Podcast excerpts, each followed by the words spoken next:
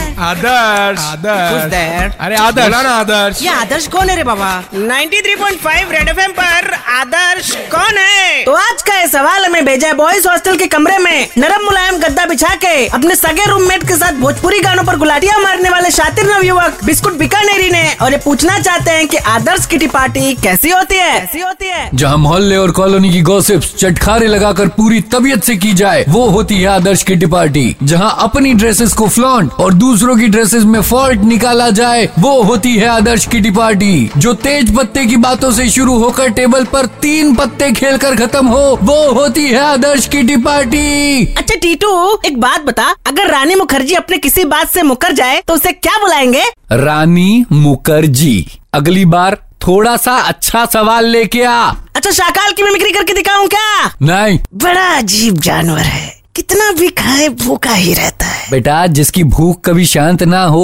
उसको जानवर नहीं कहते हैं कुछ और कहते हैं 93.5 रेड